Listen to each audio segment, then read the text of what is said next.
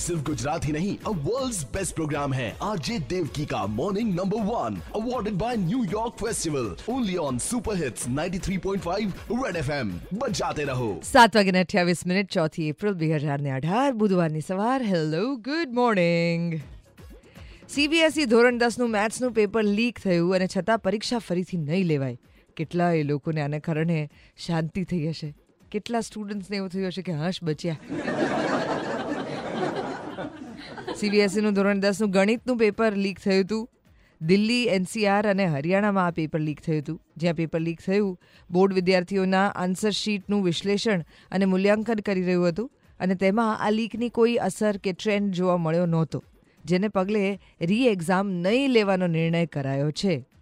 Don't play with our future એવા placards લઈને જે બાળકો ઊભા હતા, એ બાળકોને હવે ફરીથી મેથ્સનું પેપર આપવાની ઈચ્છા થશે કે નહીં થાય, એ એમણે પોતાના પ્લાકાર્ડની અંદર લખ્યું નહોતું.